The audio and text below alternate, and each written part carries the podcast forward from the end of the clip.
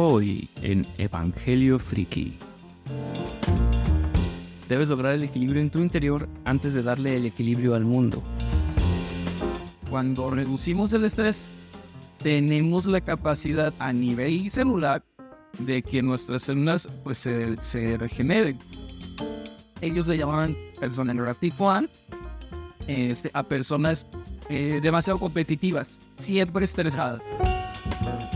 Lo llama es, es el chakra de la tierra, el chakra de la supervivencia, que se bloquea precisamente con el miedo. Entonces, yo creo que la verdad no siempre es agarrarnos a verdades. Y también tiene cambios físicos en el cerebro que son medibles, eh, como un aumento en la materia gris en las zonas relacionadas con la memoria. El problema con el miedo disfuncional es que nos paraliza. Soy brutalmente honesto, te enfocas más en la parte brutal que en la honestidad. Acuérdate, la culpa viene a mi vida cuando algo de lo que yo hago me aleja de la persona que quiero ser. Yo voy a desarrollar esta fuerza de voluntad de decir, esto es lo que quiero y síganme, porque mi opinión vale.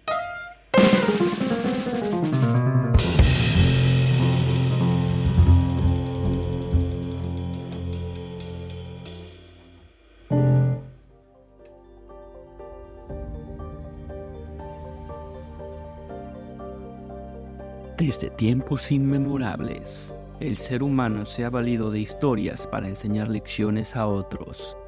Bienvenidos al Evangelio Friki, donde exploramos las historias y personajes más emblemáticos de la cultura popular y reflexionamos sobre el valor que nos aportan.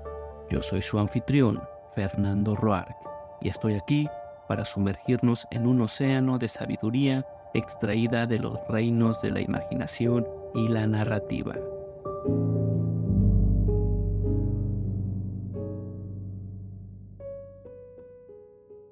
¿Sí? Ah, de veras, Armando subió el capítulo. Bueno, es, to- toda la explicación de los chakras del grupo TIC lo escribió por partes, ¿verdad? Lo subió a la página. Ya, ya tenemos, pa- ya tenemos todo, güey. tenemos página de Facebook, tenemos eh, TikTok, tenemos eh, Instagram. Falta la Patreon.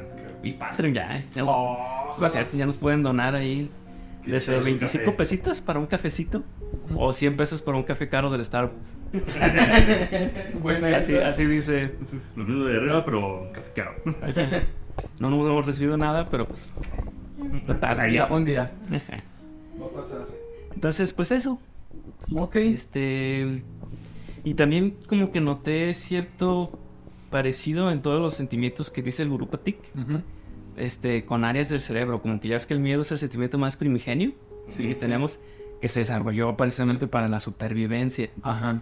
Entonces, este, desde el cerebelo, desde atrás, que es donde se alejan los, las cosas que se, bueno, la parte del cerebro que se ilumina Sí. cuando sientes miedo Es para la supervivencia. Ah, y de ahí va para la Ajá. que la corteza prefrontal, prefrontal precisamente es la que se encarga de cosas como eh, la planificación, el control de impulsos, la memoria del trabajo, regulación emocional y atención y concentración. Supuestamente es la última forma, la última parte del cerebro que se formó. Entonces, es la más, digamos, la que nos enseña a ser más humanos, porque si no seríamos puro instinto. Al parecer, algo así. Pero pues ahí vamos, vamos a ver. Pues ahora sí, Tú me dices cuando empezamos. ya empezamos así. ¿Ya empezamos bonito. qué? No, no te creas. O sea, sí, pero no. pues bienvenidos al segundo capítulo de El Evangelio Friki. Estamos con nuestro psicólogo favorito, nuestro psicólogo de cabecera, Antonio. Muchas gracias. Bienvenidos. Y mi mano derecha, Armando, mi carnal de sangre. Bienvenidos de nuevo. Bienvenidos de nuevo.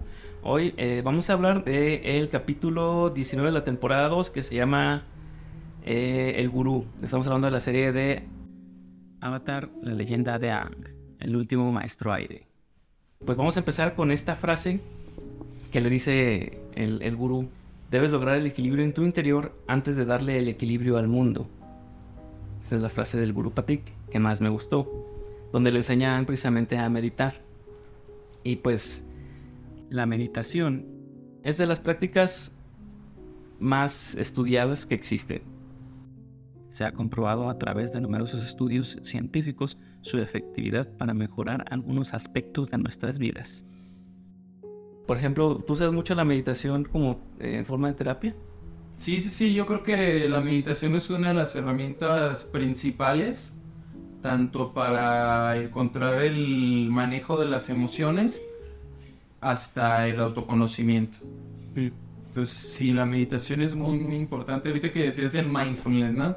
Este, estas prácticas ancestrales, resulta que, que cierto día, en algún momento del siglo pasado, este, un psicólogo de Estados Unidos lo mandó todo a la chingada, toda la mierda. Dijo, yo quiero ser monje. Mm. Y se fue a Oriente, me parece que al Tíbet, a realizar pues todo lo que hacen los monjes tibetanos. Y después no mató toda la mierda y se regresó nuevamente a Estados Unidos. Y ahora eh, él ya tenía esta base científica y esta base de meditación. Y a partir de eso creó el mindfulness. O sea, de ahí proviene. Por eso el mindfulness es una práctica de meditación más científica. O sea, más allá de, ser espiritual y de contacto con, este, no sé, con ese ser eh, más grande que cada quien cree, más allá de eso es como una práctica científica, como, como llevar ciertos lineamientos, este, investigar con, con, el método científico, qué es lo que pasa, todas estas situaciones eh, de ahí provienen justamente. Se han hecho un chingo de estudios por autores, este, son actores prominentes en el campo de la meditación y de la neurociencia. Esto, los más prominentes son Richard J. Davidson, Sarah W. Lazar y John Kabat-Zinn. Son los más este, metidos en ese tema, pero ya está comprobadísimo. O sea, no estamos hablando de cosas que Puede ser, nada. Estamos prometiendo el nirvana. No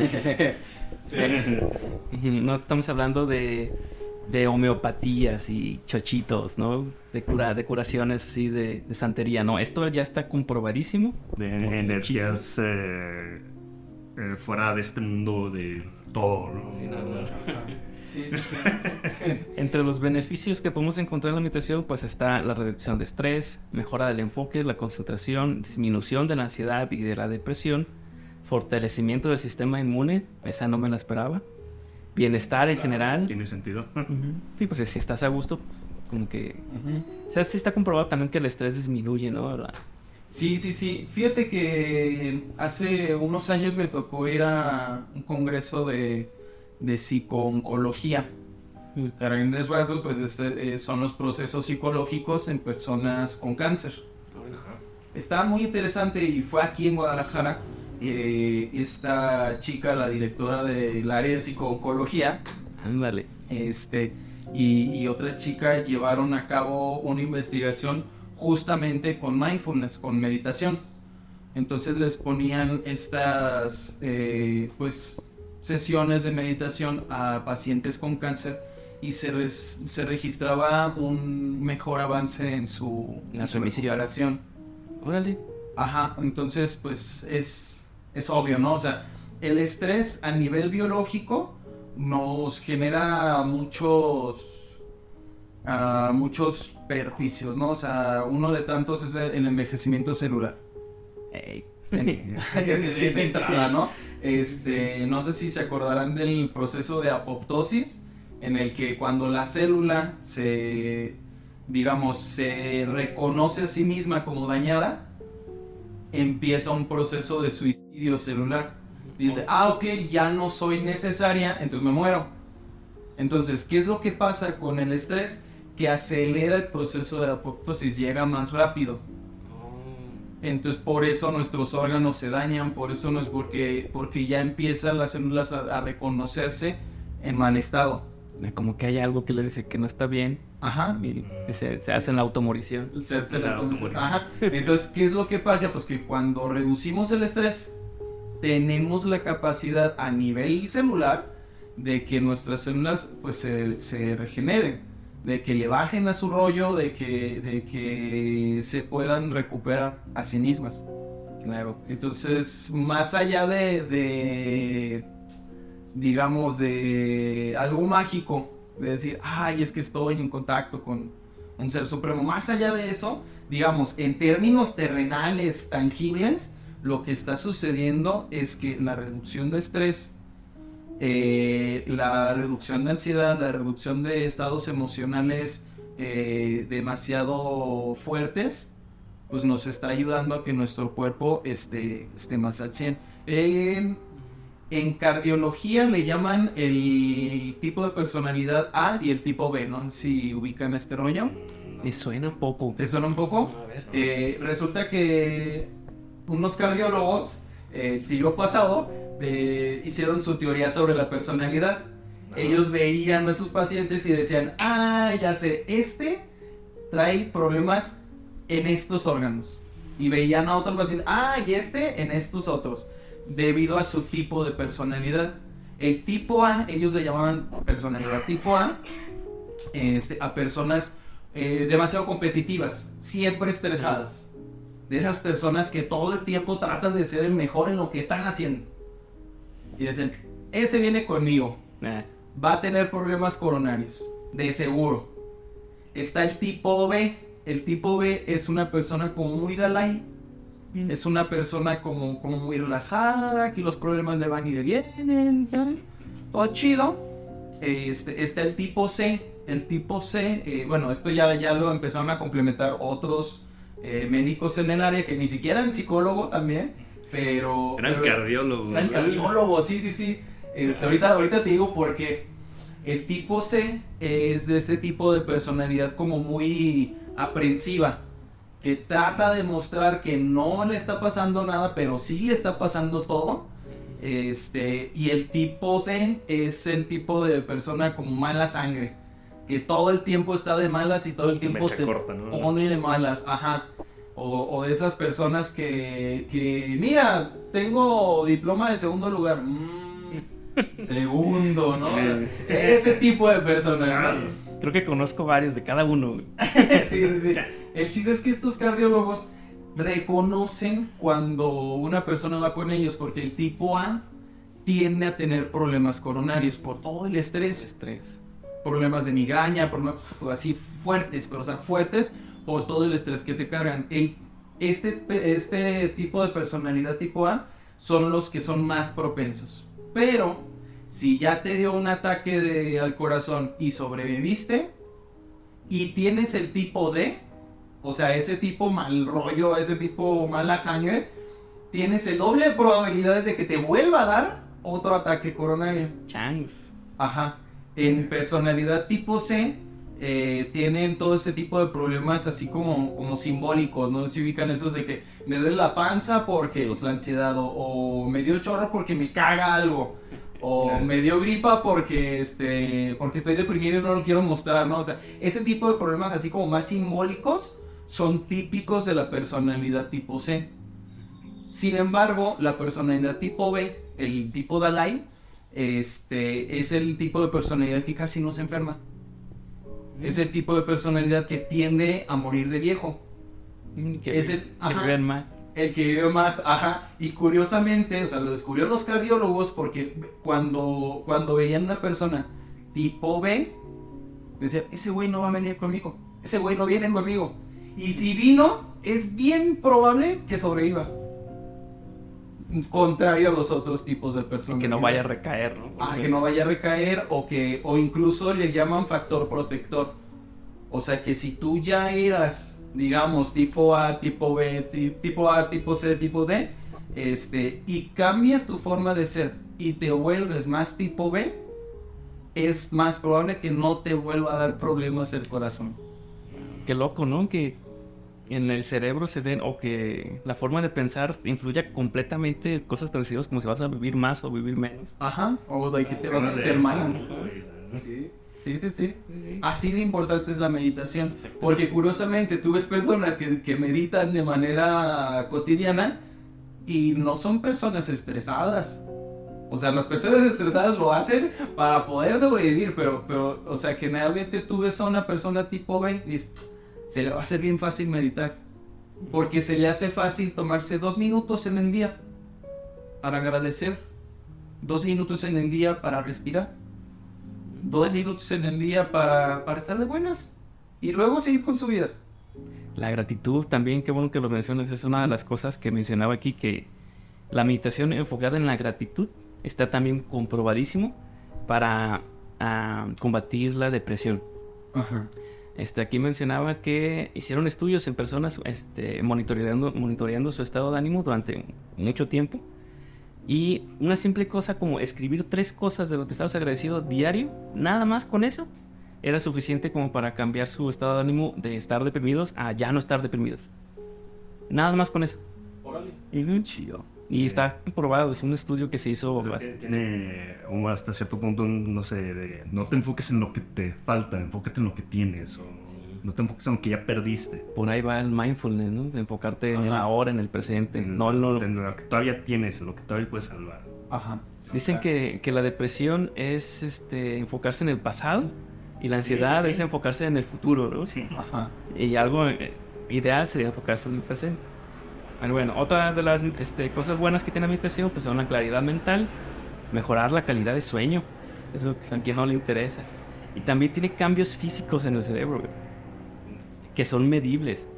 Eh, como un aumento en la materia gris en las zonas relacionadas con la memoria, la empatía y la regulación emocional. Pues específicamente en la, la parte prefrontal, que es exactamente la parte que tienes atrás de la frente.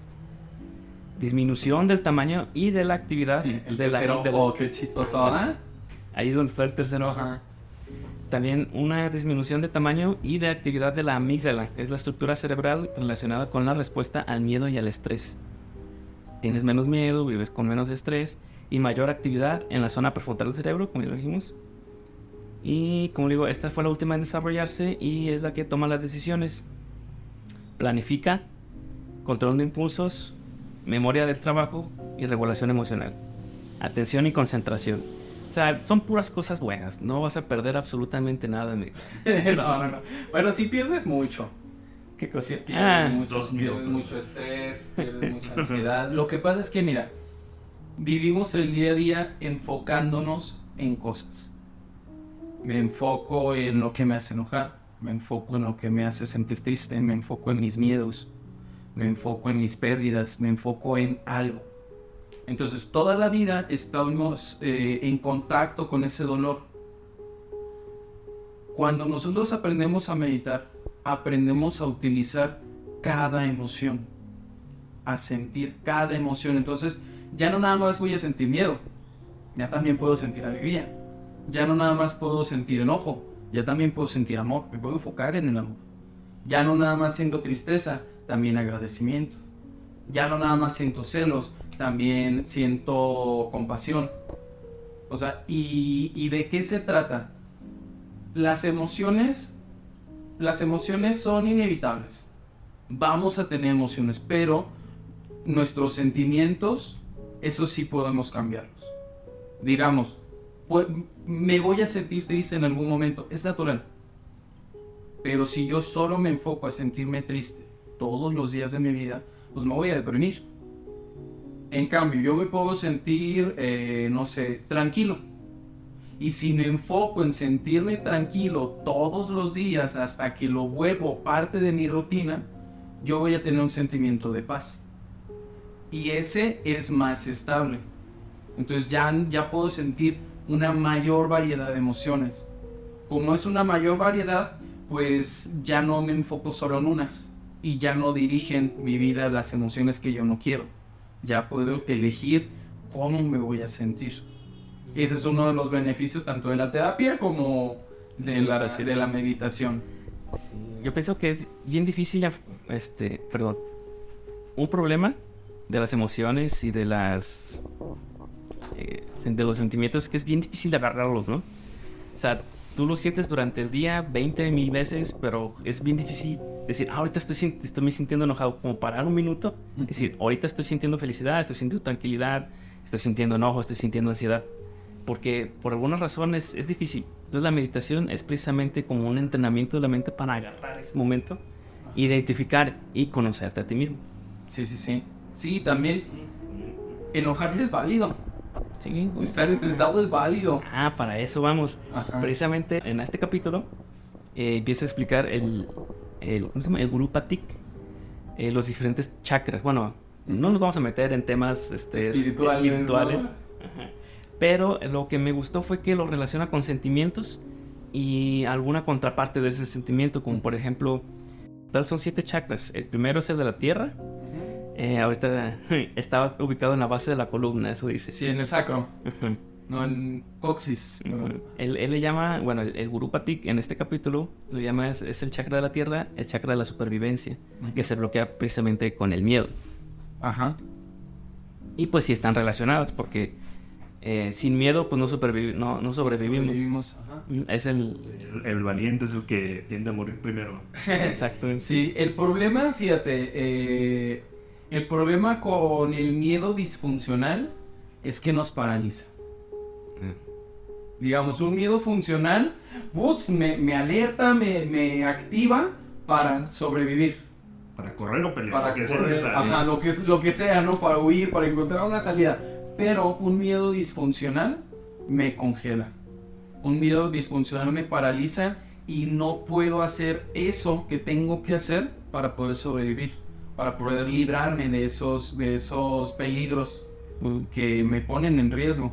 Pues es el sentimiento primordial, ¿no? Cuando veías, por ejemplo, el tigre dientes de sable que venía, Ajá. pues o sea, sentías miedo para correr. para poder correr. Entonces imagínate, yo siento miedo y me quedo ahí parado o me empiezan a temblar las manos y a hiperventilar y, y no hago nada.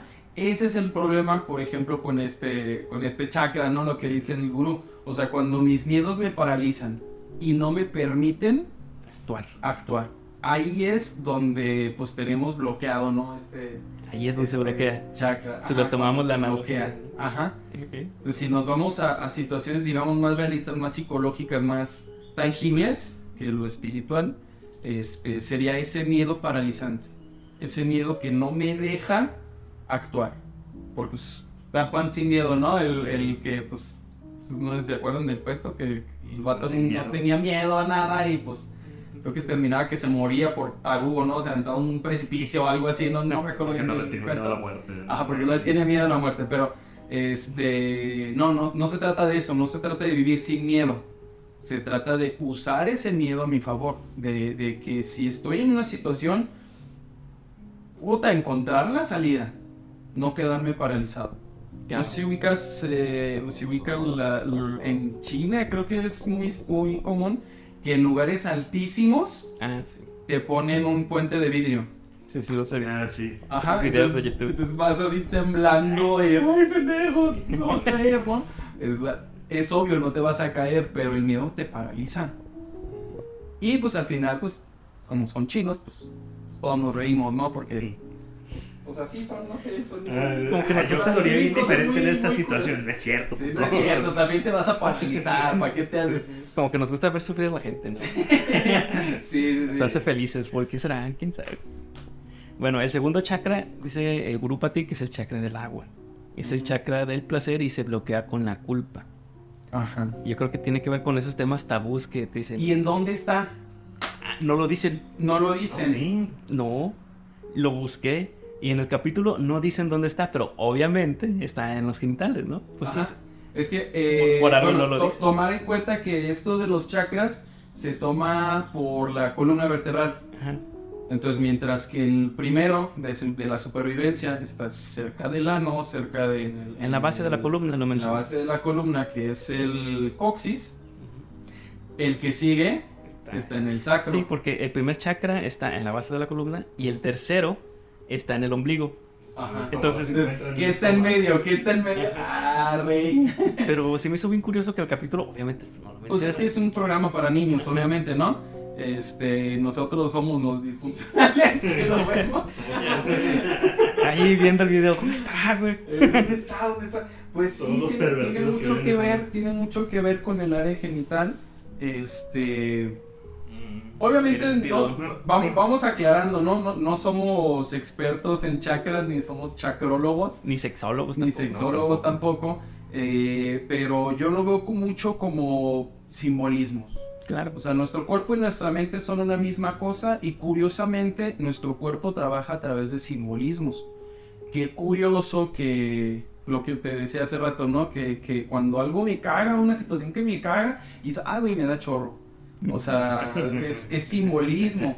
Cuando te tragas los corajes y, ah, cómo me duele la panza, no te lo tragaste, no es un, un coraje real, pero te duele, o sea, porque se vuelve simbólico. Sí, sí, sí. Eso es aquí hablando en cuestiones simbólicas, ¿por qué la culpa? ¿Por qué el placer? ¿Por qué, está en- por qué ligado justo a esta parte de la columna? Pues por lo mismo. O sea, todo va ligado, es simbólico. Sí, la, la, la genitalias, este, el placer, la sexualidad, La culpa. está ligadísimo a nuestra sociedad o, este, judio-cristiana occidental con la culpa. Sí, sí. Es uno de los pecados capitales, la lujuria. Sí. Y Sí, pero la, lu- la lujuria, hasta donde tengo entendido, no, no es eh, exclusivamente sexual. Es el disfrute excesivo de algo. las carnitas. Por ejemplo. Oh, las carnitas. No, esa es gula, esa es otra. Pero ah, es, eh, no, tiene que ver con el placer. O sea, la gula es comer y atascarse. Ajá. La lujuria sería comer, ah, qué ricos tacos, qué, qué ricas carnitas. de- Sí, ah, te sentir un orgasmo cuando... Sí, porque, ojo, Culinario. ojo, aquí el gurú Patik nada más dice que es el chakra del placer y se bloquea con la culpa. Ajá. Jamás dice que tiene que ver con deseos sexuales ni con lujuria. No, no, Sí, es sí, sí. placer y culpa. Es como. Comer es un placer. Pues sí. Siempre. Yo creo que como que te recuerda un poco de que la vida es para vivirla, ¿no? O sea, Ajá. haz lo que te gusta sin miedo a, a la culpa. Acuérdate, la culpa viene a mi vida cuando algo de lo que yo hago me aleja de la persona que quiero ser. Ya. O sea, si yo me pongo la vara muy alta y yo quiero ser, no sé, yo quiero ser Superman y hago, ha- hago cosas indignas de Superman, pues me voy a sentir culpable. Entonces, a veces tiene mucho que ver con cuál es este super yo que me estoy poniendo. ¿Cuál es ese, esa persona que quiero lograr ser? A lo mejor es un ideal muy alto. A lo mejor es un ideal que no tiene nada que ver conmigo. Y por eso me siento culpable.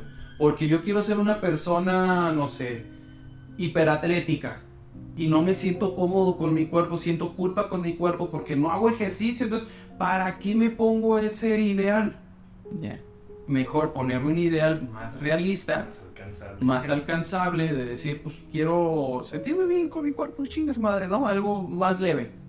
Entonces, empezar a vivir la vida sin culpa. Ojo, igual que el miedo, la culpa puede ser nuestro mejor aliado si la sabemos usar. Porque si yo siento culpa y me detengo, como decíamos hace rato, ¿no? Siento esta emoción, me detengo y me pongo a reflexionar, ¿por qué me siento culpable? ¿De qué me estoy sintiendo culpable? ¿Qué es lo que está sucediendo a mi alrededor? Y yo digo, ah, es que robé. Pues, pues obvio, ¿no? O sea, y yo siento que mi, mi yo ideal es una persona honesta. Digo, ok, no debí. ¿Y qué pasa? Pues que en mi, en mi cuerpo, en mi mente, algo se libera y simplemente me digo a mí mismo, me prometo, no voy a volver a robar. Esa emoción ya, ya se fue, ya no, se, ya no es necesaria. Sin embargo, una culpa bloqueadora, una, una culpa este, paralizante de, ay, es que yo pecador, o ay, es que yo no soy la persona que quería ser. Y, y con eso me quedo claro que nos bloquea. Entonces, como lo que nos muestran, por ejemplo, en películas y series para, para niños, es que, ay, me siento horrible, güey, nos van a atrapar, güey. no, nada. Me cabe. Sí, sí, es, es lo, el- lo malo, ¿no? Lo, lo que bloquea. Entonces, ojo, no es que sea una emoción mala. Es que si no la sabemos usar, nos va a paralizar. O Eso es lo- interpretar. O interpretar el- es como una brújula. Exactamente, es nuestra brújula La brújula moral. La culpa es nuestra brújula moral. Nos dice lo que está bien y lo que está mal. Pero ojo, tenemos que ser bien conscientes de cuál es el yo ideal que estamos manejando. Si es un yo, un yo ideal realista o si me lo están imponiendo. Si esa persona que yo quiero lograr ser es posible o no. Porque también funciona a la inversa. O sea, si haces algo malo vas a sentir culpa. Pero también funciona a la inversa. Cuando no haces lo que tú crees que deberías de estar haciendo, ¿no? Cuando te imponen, como tú dices, un, un rol que deberías de seguir. Como por ejemplo ahorita que está no, no voy, no voy a decir que está de moda, en los roles de género, ¿no? Que tú te identificas con un rol de género y te obligan a hacer otro. Entonces, pues, estás todo frustrado, Ajá. porque no estás, as- por- no estás haciendo las acciones que tú que crees que Y a lo deberías. mejor en unas etapas tempranas te vas a sentir culpable porque no es la persona que tú querías ser. Entonces, ese tipo de culpa es la culpa que sí nos bloquea, es la culpa que sí nos, nos paraliza. Ya. Y creo que a eso se refiere con la culpa sí. como, como bloqueador de este chakra. Bien, ya, ya liberamos el segundo chakra. Wow. Uf, Ahora vamos con el tercero. a nueve de placer. El tercer Tercero. chakra, según eh, el Guru Patik, es el chakra del fuego. Es el chakra de la fuerza de voluntad y se bloquea con la vergüenza. Ajá. Bueno, si nos vamos hacia este, como, como por este eh, camino, La fuerza de voluntad. la fuerza de voluntad y, y la vergüenza. ¿Qué pasa con un niño de kinder? Por ejemplo, un niño en edad preescolar, ¿qué está haciendo? Te agarra de la mano y te dice, vamos a jugar a las escondidas. No te pregunta, oye, ¿quieres jugar? Oye, ¿qué quieres jugar? No, Ya. te dice, vamos a jugar esto. Eso es la fuerza de voluntad, la participación, las ganas de hacer cosas que a ti te gustan y esas ganas de que otros participen contigo, Y llevarlas a cabo. llevarlas a cabo. Yo tengo un- un- una memoria este, de cuando era, estaba muy morrillo, eh, en esta edad preescolar. Había un perro que siempre me perseguía en mi colonia, a la vuelta de mi casa. Este, y a todos los niños de mi cuadra les daban pavor el barbas. Un perro grandotote, barbón. Y no sé, en una de esas ocasiones jugando en la calle, porque pues bueno, somos niños de los noventas, todavía jugábamos en la calle. Este. Y recuerdo que junté a dos, tres amiguillos, agarramos palos, y no sé de dónde chingados saqué la frase, pero ¡a la carga, mis valientes! Y nos fuimos a perseguir al chingado perro. Ojalá. A demostrarle quién manda. a demostrarle quién manda, ¿no? O sea, son cosas que pasan en esa época porque no tenemos vergüenza. Todavía no se desarrolla. O sea, ahí está empezando a desarrollar. ¿Qué es lo que pasa? Si a mí me va bien en esta etapa, yo voy a desarrollar este ímpetu, este, ¿cómo dice el artículo, el, el gurú? La Fuerza de voluntad. Yo voy a desarrollar esta fuerza de voluntad de decir, esto es lo que quiero y síganme, porque mi opinión vale. ¿Va? Ahí ¿Y qué pasa cuando mi ambiente familiar, mi ambiente social, mi ambiente escolar no me valida? Cuando me va mal en esta etapa, cuando no me validan, cuando mi opinión no es válida, no, no, no sirve. Tú cállate, tú estás chiquito, tú no sabes. Entonces voy a desarrollar vergüenza. Esas, esas ganas de participar cortadas, porque digo, no, es que, es que lo mío no es tan importante es que lo mío este, no vale. Es que, ay, qué vergüenza que, que vaya a decir algo y que esté mal dicho. Qué vergüenza que, que alguien que sí sepa del tema venga y me, y me ponga unos sopapos, ¿no? O sea, Ay, por lo contrario, cállame los hijos. ¿no? Cállame, los digo. Ajá, entonces, esa es la, la, la diferencia, ¿no? O sea, otra vez, la vergüenza.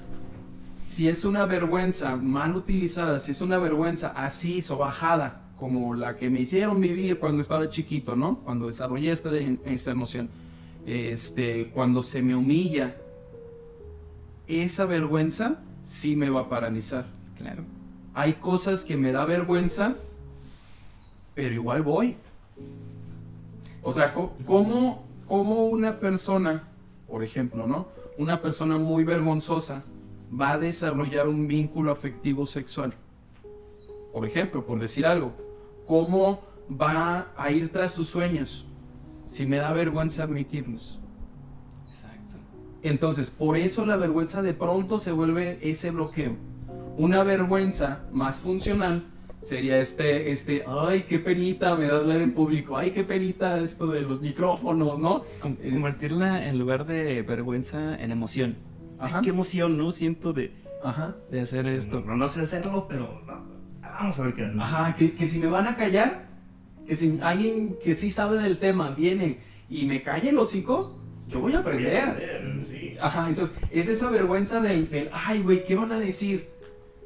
Yeah. Pero con esa emoción que tú dices, con ese, con ese ganas de, de que me pase. De sí, me da penita, ¿no? Pero que quiero que me pase. Entonces, si no existe un proceso de meditación, de decir, a ver, tengo vergüenza, ¿qué es lo que está pasando? ¿Por qué me está dando vergüenza? ¿Qué es lo que está sucediendo a mi alrededor? Disfrutar esa vergüenza y de todos modos ir, ir a por ello, ir a cumplir mis sueños, ir a cumplir mis metas. Exacto. Entonces sí, sí puede, el- sí puede ser otra vez, ¿no? Sí, es un bloqueo si no conozco mis emociones. Meditar. Ah, Meditar para encontrar qué es lo que te da vergüenza y por qué. Y aceptarlo. Y de dónde viene, Ajá. si te lo inculcaron. Es como, Sí, inculcado, sí es aprendido. Hay, hay conductas aprendidas. O sea, la vergüenza, imagino que no son la excepción. si tienes razón de ser, la vergüenza. Porque hay cosas que sí deberían de darte vergüenza. Decía mi mamá, robar y que te cachen. Eso sí. Entonces, pues sí, ahí va. Ese es el tercero. El cuarto es el chakra del corazón. Es el chakra del amor y se bloquea con el dolor. Se vincula al amor.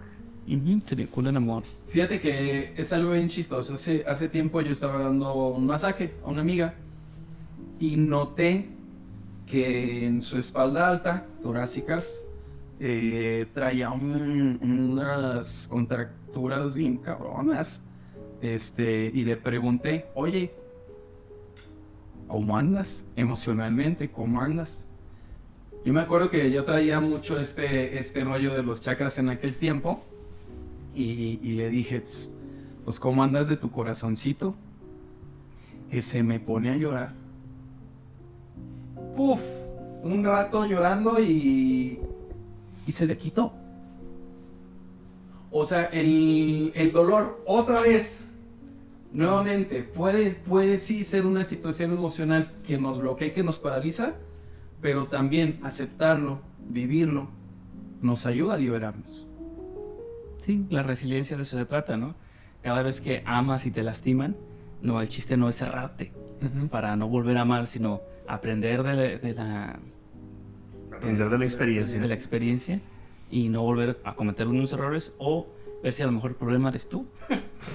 Porque a veces uno no se ama a sí mismo, o sea, Sí, claro. ese- el problema cuando tienen ese tipo de relaciones es que te duele mucho y te da miedo volver a, a enamorarte por el mismo temor de a que te vuelvan a dañar. Este, perdiste un amor, no perdiste el amor. Ay, Qué profundo, ¿no? Qué profundo, qué profundo. Armando 2023.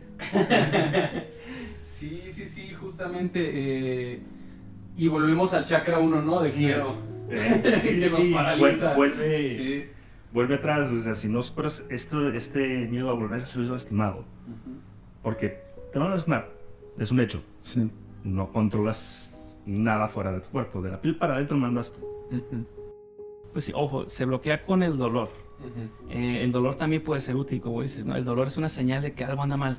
Sí, sí, sí. Si te duele una pierna, no lo vas a ignorar porque puede empeorar. Si te duele una muela, mejor vete a atender porque va a empeorar. Ajá. Entonces, si sientes que algo duele, pues hay que poner atención ahí. No lo escondas. No lo escondes. No lo escondas, no lo entierres. Trabájalo. Como que los chakras van en orden, ¿te fijas? Sí, no, no puedes liberar el siguiente si no has liberado el segundo. Trabajado en el anterior, sí. sí, como porque tienes que dejar de sentir tanta vergüenza para poder dejar ir tu dolor, ¿o qué? Ujú. Pues sí, sí, sí. Eso parece, eso me parece. Este, pues sí, a veces uno se hace daño a sí mismo mucho. Eh, hay que quererse a sí mismo. Y el Guru Batik le dice, le dice, "Ay, deja salir tu aflicción. Esa frase es como que, ah, caray, de que- qué es lo que te duele, analízalo bien y pues aprende a amar, ¿ok? Y déjalo ir. Yo creo que, bueno, el, el amor es una de las emociones más sanas, más saludables que hay. Este, y es parte de lo que de pronto en, en, el- en las meditaciones, pues tratamos de enfocarnos. O sea, sí hay dolor, pero el amor es más fuerte. Sí. O sea, el, el- el amor, enfocarnos en estas emociones como el agradecimiento, como el amor, como nuestros ideales, nuestros sueños, este, nos ayuda bastante a sobrellevarlo. Eh, algo que yo hacía cuando me daba migraña para poder sobrellevar el- el- la etapa del dolor era que yo me enfocaba, me enfocaba en, en cierta personita, cierta personita que me daba mucho esta emoción. Entonces, ¿qué era lo que pasaba? Que como yo me enfocaba en el amor, pues el dolor no era tan fuerte Ya. y era más pasable. Entonces, de pronto hay que sabernos enfocar. Ahorita que estamos hablando del, del chakra de- del corazón, pues hay que sabernos enfocar. Enfocarnos en el amor más que en el dolor. Me gusta. Y liberar este chakra. Sí. Ámense, amén, amen mucho. Amén. Y, y co- co- como liberarlo como la tortuguita, ¿no? Y dejar pasar a- al siguiente chakra. El siguiente chakra es el del sonido, se aloja en la garganta y es el de la verdad. Se bloquea con las mentiras, dice el gurú Patik en este caso. Las mentiras que nos decimos a nosotros mismos. Ándale. Ángale. Ay, Yo creo que le puso mucho drama, ¿no? es, es drama, es drama, pero... Las mentiras siempre son una carga mental muy fuerte, ¿no? Entre más mentiras digas, más tienes que recordar lo que dijiste. Entonces, este, si tú dices verdades, sobre todo a ti mismo, este, pues ya no tienes que cargar con el peso de lo que tú crees que debe ser, ¿no? Tú verdaderamente eres tal así, acéptate como eres, para no tener que estar con la carga de que tengo que ser el mejor en esto. ¿no? Ah, es que yo ya, ya había dicho que iba a hacer Es- esto, que no. Mejor di la verdad, o sea, para que andas comprometiéndote en cosas que no. O, este, cuando dicen, pero yo quiero ser, este, cantante, ¿no? Yo quiero ser el mejor eh, atleta. Pues sí, güey, pero pues también cuando tienes que sacrificar por eso, ¿de verdad quieres? O sea, porque no es nada más el éxito, sino llegar a- al éxito en eso que quieres, sino todo lo que tienes que sacri- sacrificar.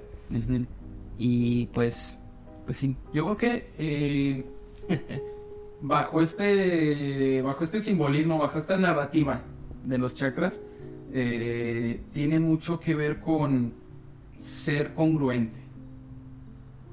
eso. Que si yo digo algo es porque lo siento. Si yo digo algo es porque así pienso. No adular a la gente cuando pues, no tiene nada que de adular. No tiene nada admirable. No, no decir cosas, por ejemplo, que no voy a hacer. El, el hacer las cosas que yo realmente creo que debo de hacer. El ser congruente implica también ser leal. Por decir, ¿no? Este, con mi pareja. Ser leal y, y decir y hacer lo mismo que pienso y que siento. Porque ¿qué va a pasar en el momento en el que yo hago algo distinto? Ahí va a empezar, otra vez retrocedemos la culpa, la vergüenza, el miedo a que se sepa, este, etcétera, ¿no? O sea, ya no estoy liberado otra vez, vuelvo para abajo. Tienes que volver a empezar. Ajá, volvemos a empezar. ¿Por qué? Por una mentira, por no ser congruente. Sí, sí, sí. Hay que quitarse todo ese peso y quemarlo como si fuera leña. Ajá. Y usar ese fuego. Sí, sí. Entonces, algo, y te haces unos bombones. Una vez vi en, en How I Met Your Mother, no sé si ubican la, la Sí, serie, sí, sí, sí. Eh, hay un momento en el que estos dos cabrones les son infieles a sus parejas y se dicen, oye, es que sabes qué, yo sí quiero estar contigo, entonces hoy voy a ir con mi pareja y la voy a cortar para estar contigo. Y la otra, no, yo a huevo, yo también.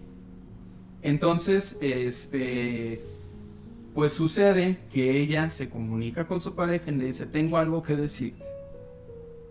Y él le dice, si ese algo que me tienes que decir va a cambiar las cosas entre nosotros, sí. Entonces no me lo digas, no quiero escucharlo.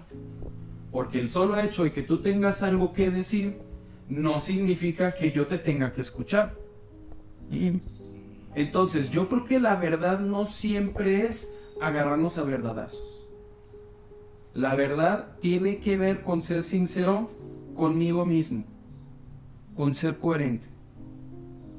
Con que si voy a decir la verdad, aunque dañe a otros, pues ¿para qué, no? Sea, ¿para qué dañar a Pero otros? la gente que dice, soy brutalmente honesto, te enfocas más en la parte brutal que en la honestidad. Es que mira, no, es- no es lo mismo decir la verdad que agarrarnos a verdadazos. No es lo mismo. Entonces, creo que parte de, de la verdad, más allá de decir siempre la verdad, tiene que ver con ser coherente. Con, con, si voy a decir la verdad, que sea en el momento que necesitan saber la verdad. No, no ser brutalmente honesto, ¿no? Sea, ay, tú vales verga. No. Ya sé, necesito que te digas unas verdades. Ay, güey. O sea, no, no, no, espérate, eso no es una verdad, eso es algo que tú crees. Y no, no porque tú lo creas, no porque tú lo tengas que decir, yo tengo que ser yo tu saco tengo de que boxeo. escuchar, yo no voy a ser tu saco de boxeo. Ajá. Entonces, yo creo que tiene más que ver con la coherencia que con sacarlo todo. Sí, Eso. Y fíjate, hay personas que de pronto desarrollan este dolor de garganta, ¿no? Y algunas personas más esotéricas que yo le van a decir, es que tienes algo que decir. Es que hay algo que no has dicho. Algo que no dijiste en su momento. Y la persona se pone a chillar y es que mi mamá o mi papá o mi hermano o mi pareja o mis hijos o la chica, uf, y ya no le duele.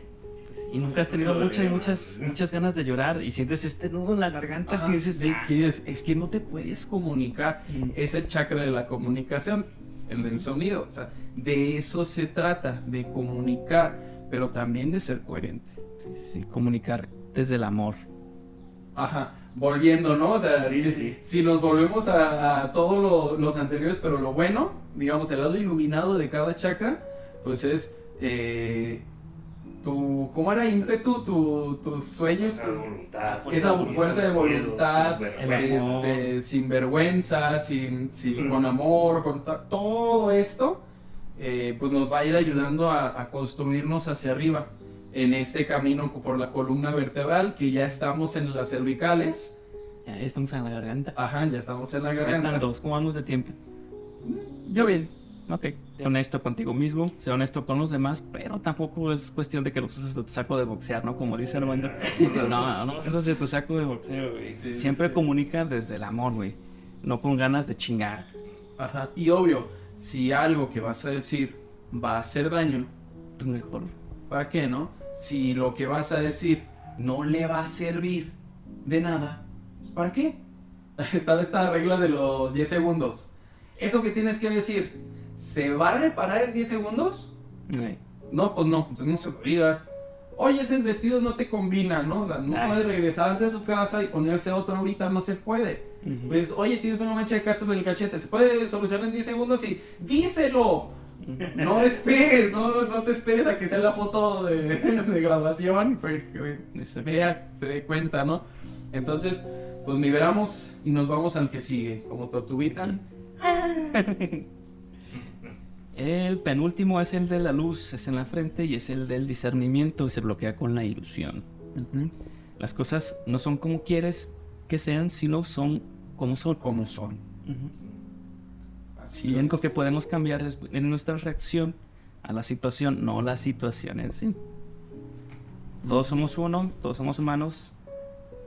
Y pues sí, la ilusión de, bueno, el gurú Patik en este caso dice que la ilusión de que todos somos un ente diferente, no, todos estamos conectados. ¿no? Ujú. Pero, pues, Algo que pasa con la meditación y con los hongos alucinógenos A ver, a ver. es eh, esta sensación de unidad, de que no estoy yo solo, soy parte de Algo más todo lo demás. Mm, O sea que tú y tú y yo y todos allá afuera estamos conectados de alguna manera.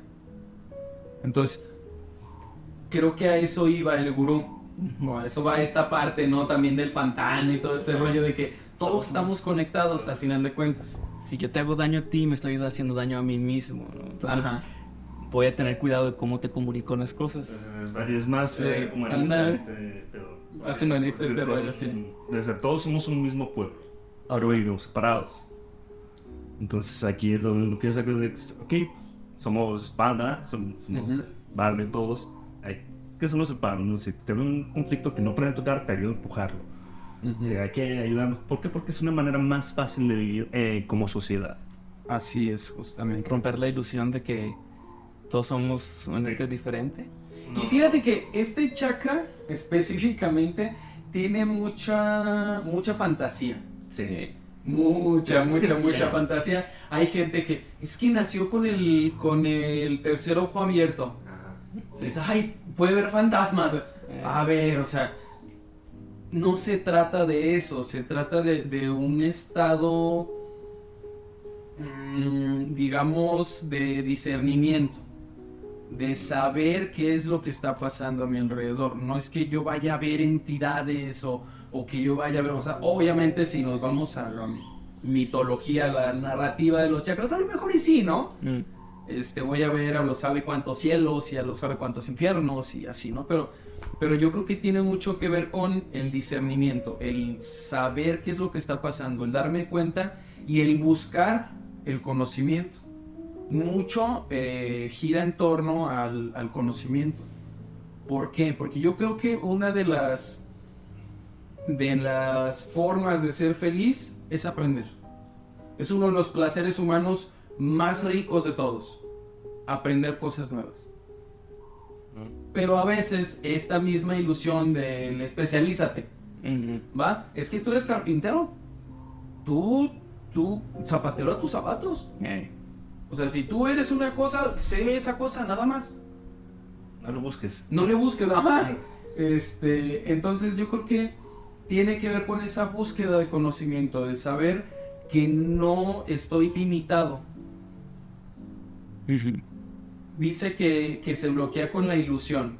La ilusión. La ilusión no como, como, ay, qué ilusión me da casarme, ¿no? Este, no, sino la ilusión de, de ver cosas que no están ahí. Exacto. De ver limitaciones donde no las hay. Pues sí. Cuando sientes este rechazos, ¿no? O algo así, Ujú. ese tipo de sentimientos malos que tú crees que es por una razón, pero en realidad no es nada. ¿no? Como Ajá. por ejemplo cuando no te contestan, por ejemplo, el mensaje. Y seguramente está con, la- con el otro, ¿no? Así. Ajá. No, solamente no te contestó el mensaje, no te hagas ilusiones, ¿no? Ajá. No hagas castillos en el aire, no es esto. Ajá. Ah, Este, enfócate en lo que es. No te No te contestó el mensaje. ¿Por qué? Ya, le preguntarás. O sea, Ajá, hay mucha búsqueda de la verdad, ¿no? O sea, Sí, sí, sí. obviamente una búsqueda de la verdad más, más saludable de la que conocemos en Latinoamérica, ¿no? De, y ahora voy a ponerle un investigador para ver con qué cabrones me está engañando. No, no, no, o sea, sino con no irme con la finta, Mm, con cuestionar. Eso. Cuestionar, porque a veces me enseñan que las cosas son de una manera. Está esta, esta fábula, no sé cómo llamarla, ¿no? Este, de la señora que corta la- las salchichas por mitades para, para hacer tal estofado, ¿no? Mm. Y el esposo le dice, oye, ¿por qué no las dejas completas? No, es que así las hacía mi mamá. Ah, sí, ya. Así las hacía mi mamá y Ah, así me enseñó a hacerlas y pues pregúntale a ella. Oiga, señora, oiga, ¿por qué las cor-?" Es que así las hacía mi mamá. Así las hacía y yo así le hago. Oiga, señora abuela de mi esposa, ¿por qué las corta? Es que mi abuela, mi mamá me enseñó a hacerlas así. Y van con la bisabuela, oiga, y este, dice, ¿a poco no han comprado una cazuela más grande? Las partía para que cupieran en la Las casa. partía para que cupieran, no era porque tuvieran, una- no era la receta, digamos, pero ¿qué pasa? Que nadie se ha cuestionado. Exacto. Entonces, ¿qué pasa? Que vamos creando dogmas. Creo que a eso es a lo que se refiere Gurupati con la ilusión, un dogma. Una idea rígida, una idea que no tiene forma de cuestionarse. La Virgen María fue virgen incluso antes, durante y después del parto. Es como, espérate, o sea, no manches. ¿Cómo pasó eso? Ah, pues, pues, no te puedes cuestionar, porque eso es sacrilegio. Mm. Eh, a ese tipo de ilusiones es a las que se refería, Ver, yo ver creo. bien. Por algo el chakra, bueno, aquí dice que está en la frente, ¿no? Donde Ajá. se supone que está el tercer ojo. El tercero. ojo. Ver bien, cuestionar todo. Sí. Sí, sí, sí. Ver bien, cuestionar todo. Cuestionarte, que, que no nomás porque te dijeron que las cosas son así, significa que son así. Exacto. Oh, me gusta. Entonces liberemos el, el penúltimo chakra justo así, Ujú. Cuestionándonos. Cuestionando todo. Cuestionando todo, lo que veo, lo que no veo y lo que veré. Recordando, recordando los otros chakras. Si duele, es porque algo anda mal, cuestiónalo. Ajá. Agárralo bien y ve de dónde viene. Ajá. Y trátalo con amor. Y pues es el principio de la meditación, ¿no? Es el principio de la meditación. es el principio de la meditación. Ajá. Cuestionarte o observar, ¿no? Observarte. Estoy enojado. ¿Por qué me enojé? ¿Qué Entender- me hizo enojar? Es, es un enojo justificado. ¿Cómo se siente estar enojado? Chingada, ¿no? siempre, no siempre. Cuando es un enojo justificado. o sea, es- cuando es, es sin Sí. razón, güey. un- arranque. Ajá, cuando es Pues un arranque está a la chingada, güey. Sí, sí. Y cuando aprendes a parar, es decir, ah, este enojo no me está sirviendo. Déjalo ir, porque no es útil. Y ¡pum! Ahí está el tercer ojo que te dice, mira, todo esto está bien, todo esto está, está bien que te sientas enojado. A lo mejor déjalo pasar y ya no vas a estar enojado todo el día. Exactamente. Vamos al último. A ver. Es el, el más alucín de todos.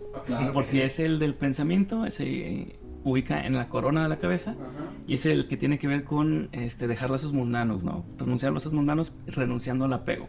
Ajá.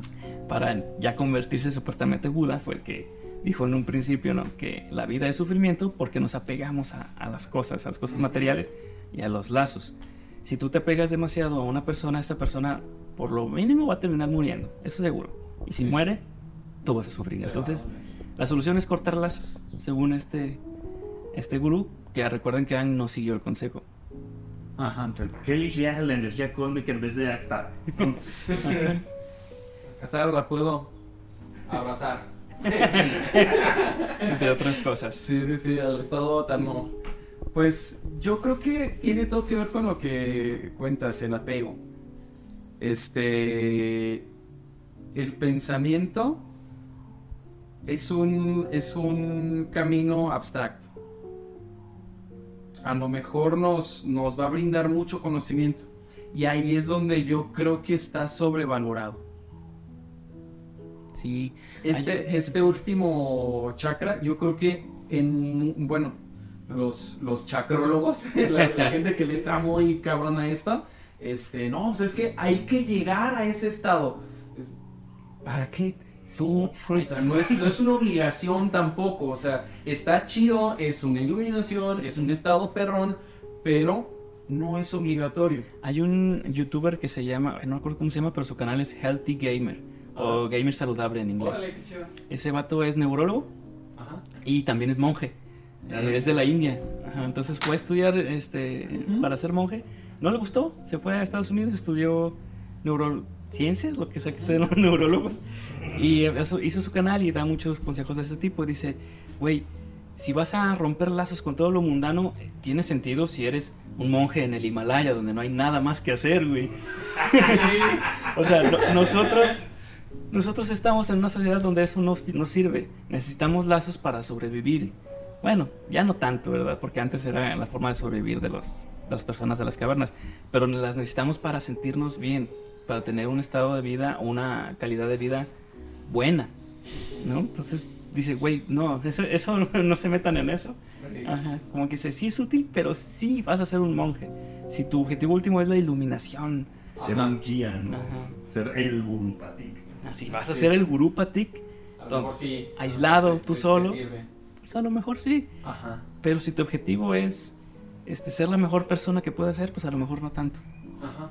¿Has visto, han visto Midnight Gospel? Sí. Midnight Gospel. De hecho, este podcast está basado en ese. Midnight Gospel es el evangelio de la medianoche. Sí. Por eso este es el evangelio friki. Sí, muy, muy. Capítulo final, no se las pongo, no, no les voy a hacer spoiler, seguro ustedes ya lo vieron, pero a lo mejor alguno de nuestros radioescuchas no. Radioescucha que término tan, Arcaico. tan ¿no? arcaico. Este, pues habla justamente de la meditación y de los apegos y de cómo eh, dejar ir no significa dejar de amar. Mm. Dejar ir no significa dejar de soñar o dejar de tener esta, estos lazos. los lazos ahí están. La diferencia es que si yo vivo desapegado, ya no sufro. Van a haber cosas que me duelan, pero yo ya no sufro. Y si sufro, no va a ser tanto. Entonces creo que aquí, más allá de que los lazos mundanos, tiene que ver con el desapego. El saber que, ahora al revés, ¿no? Esto me sirve. esto- Esa otra persona es otra persona. Y si se muere, si se enoja, si se deprime, si le pasa, si no le pasa, es su vida, no la mía. Ahí está el desapego. Ahí está el desapego. Aunque yo le amo, No soy igual es su responsable. vida, no soy responsable de esa persona. Como, como esta onda de que la semilla tiene un brote ahí escondido y si yo lo saco lo voy a matar. El gusano tiene una mariposa ahí escondida y si yo lo saco lo, lo- lo voy a matar. No puedo forzar a otras personas a que me alcancen. Entonces, esa persona la amo, digamos, mi hijo, mi pareja, mi padre, mi madre, mi hermano, mi amigo, no sé. Yo le tengo mucho aprecio, pero es su vida. Hay que respetar. Eso también tiene que ver con el respeto. O sea, te amo, pero te respeto lo suficiente y, en- y respeto tu inteligencia como para saber que tú vas a encontrar solito tu camino. Yo no soy responsable de decirte que, cómo vivir tu vida, ni mucho menos sacar la iluminación de tu... Nada, güey. Ajá, no, es tu camino. Es tu camino. Sí, o sea. sí, sí, es tu camino. Yo creo que va más, más hacia esto. Sí, encontrar la iluminación, sí, encontrar este, esta paz mental y espiritual, quizás, ¿no? ¿Cómo? Con el desapego. O sea, no significa como los monjes, de, tengo que cortar lazos con todo el... No sé si, si sabías, pero en, allá en Oriente, cada familia da en ofrenda a uno de sus hijos Ah, para que se convierta en monje. Sí. De esa manera, como los monjes pues, no se reproducen, pues hay uno de cada familia en el monasterio. Y de esta manera sigue habiendo monjes. Y los monjes pues están ahí desde los 4 o 5 años. Entonces, ellos sí que necesitan el desapego porque, o sea, el cortar lazos. Porque probablemente no vuelvan a ver a su familia nunca. Eso. Entonces, al- lo que, lo que es tiene todísima, la verdad, ¿no? A lo mejor sí en situaciones de guerra, a lo mejor sí en situaciones de, de monasterio, a lo mejor sí en situaciones de migración, a lo mejor sí en este tipo de situaciones, sí lo mejor es cortar lazos humanos, porque pues lo necesito para, para poder seguir bien en mi vida, voy a necesitar cortar lazos. Enfocarte, ¿no? enfocarte en otras cosas que consideras más importantes. No cortar lazos con tu familia Otra para... vez como la supervivencia, Ajá. como todo, todo esto, ¿no? Sí. Entonces, hay cosas importantes. Sí. Y también, pues, pues vivir, te digo, con el desapego, el desapego no implicaría, no tendría por qué obligatoriamente implicar cortar lazos humanos con todo el mundo. O decir, yo tengo mi misión y, y que nadie me vea, ¿no? Como los magos en, en las historias medievales. Eh, está allá arriba en una torre, este, viviendo más años que todos los demás porque pues él tiene una misión más alta. Pues, ah, bueno, Respetable. si eres un mago en una torre, a lo mejor te va a servir. No, pero, pero si somos seres humanos comunes, corrientes, pues nos va a servir más aprender a desapegarnos, no a dejar de amar. Sería desapegarnos, pero tantito. no tanto. Ajá, sí, sí, sí. O sea, no, no cortar, digamos. No cortar, güey. las- Eh, está este video de los monjes budistas que estaban haciendo un mandala con arena Ah, en sí. colores. Uf, bonito, hermoso, tardaron. Uf. Y de pronto está el monje así bien contento. Ay, sí, qué bonito. A chingar a su madre. y Lo tiran todo. Y no manches. O sea, se El esfuerzo. del esfuerzo, güey. Y decía, si tú, como yo, sentiste un retortijón en la panza, es porque vives con apegos. Y pues ellos no viven con apegos. Y dije, sí, tiene sentido. Sí, sí, porque, porque sí es cierto, o sea, un día se va a desbaratar. Es como armas un rompecabezas en familia. O sea, güey, se va a desbaratar. Sí. No tiene caso que te pegues a un rompecabezas. Sí. Este, tengo un videojuego, güey, un día se me va a descomponer. Un Sí. día va a ser obsoleto. Eh, tengo eh, un hijo. güey, un día se va a ir. Un día se va a portar grosero porque le va a llegar la adolescencia. Entonces, ¿qué es?